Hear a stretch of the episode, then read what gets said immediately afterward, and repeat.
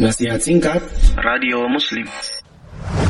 Rasulullah katakan perumpamaan antara petunjuk dan ilmu yang Allah mengutusku dengannya yakni risalah risalah yang dibawa Rasulullah SAW yang Rasulullah ajarkan kepada para sahabat Nabi radhiyallahu anhum jami'an dan untuk semua manusia perumpamaannya seperti kamasali khaisin seperti yakni hujan air hujan asaba ardhan yang air hujan ini dia menimpa kepada bumi.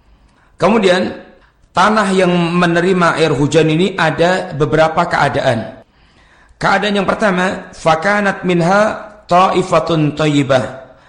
Di antara tanah ini ada tanah yang subur, tanah yang subur, tanah yang bagus, yang thayyib, yang thayyibah, yang bagus, subur. Qabilatil ma fa'amatatil kala wal usbal kathir Tanah yang subur ini adalah tanah yang dia bisa menerima air. Ini menerima air, lalu tanah ini menumbuhkan tetumbuhan. Menumbuhkan tetumbuhan.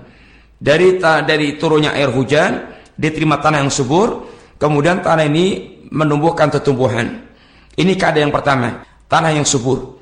Yang kedua, wa kana minha ajadibu amsakatil ma' Fanafa'allahu biha an-nasa fasyaribu minha wasaqau wazara'un. Keadaan yang kedua adalah tanah yang dia itu bisanya hanya menampung air. Menampung air, akan tapi tidak bisa menumbuhkan tumbuhan. Air yang ditampung tadi bisa dimanfaatkan oleh manusia. Mereka mengambil air minum dari tampungan air tersebut atau dia bisa memberikan minum manusia memberikan minum kepada binatang-binatangnya atau juga mereka bisa mengairi sawah-sawah atau tanaman mereka dengan uh, air yang ditampung oleh tanah tersebut. Ini keadaan yang kedua. Tanah yang bisa menampung air akan tapi dia tidak bisa menumbuhkan tumbuhan. Yang ketiga, wa asaba ta'ifatan minha ukhra innama hiya qi'anun la tumsiku ma'an wa la tumbitu kala'an. Yang ketiga adalah tanah yang dia itu seperti tanah tandus bebatuan menampung air tidak, menumbuhkan tanam-taman juga tidak. Sehingga hanya lewat begitu saja. Air yang datang itu hanya lewat begitu saja. Kemudian Rasulullah mengatakan, "Fadzalika mathalu man faqaha fi dinillahi wa nafa'ahu bima ba'athani Allahu bihi." Ini adalah perumpamaan tentang orang yang mereka faham tentang agama Allah Subhanahu wa taala dan orang yang mereka ini Allah memberikan manfaat dengan ilmu agama yang dia fahami tersebut. Adapun kelompok yang pertama sebagaimana tanah yang subur, tanah yang subur menumbuhkan tumbuhan tersebut adalah orang yang mereka ini faham agama. Kemudian dia bisa memahami agama tersebut.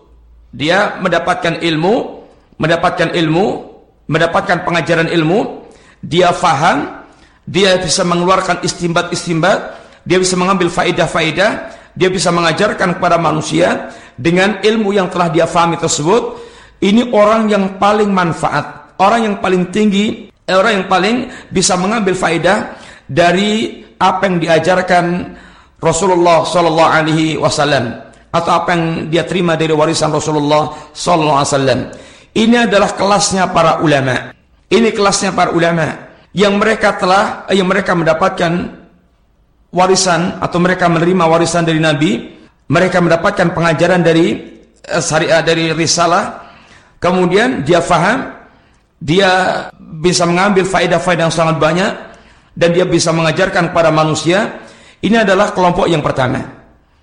Seperti tanah subur, dia menerima air hujan, kemudian dia bisa menumbuhkan tumbuhan sehingga memberikan manfaat kepada ini orang lain.